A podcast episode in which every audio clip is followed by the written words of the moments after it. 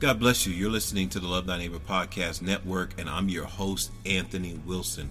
And today, I want to give you a Monday motivation to get your week started off. The word that the Lord gave me today that was dropped in my spirit this morning in prayer was perseverance.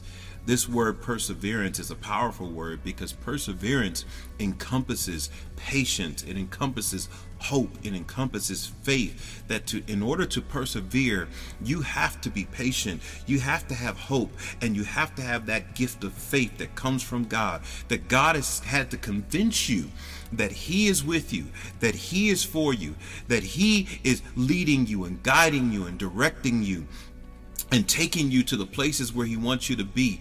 Every single believer is going to have to persevere in this time, in this season.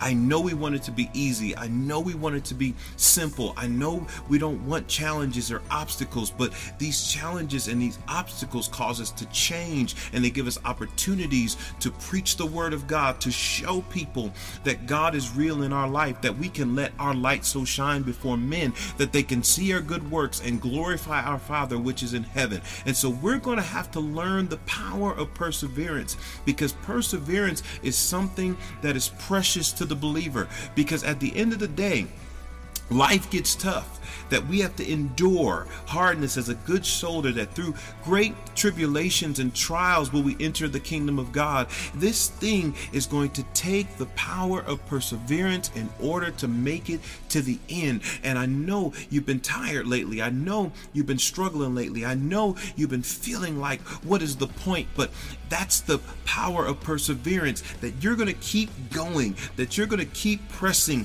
that you're going to keep looking unto Jesus, who is the author and the finisher of our faith, who for the joy that was set before him endured the cross, despising the shame, and is now seated at the right hand of the majesty on high. Now, how did he get through it?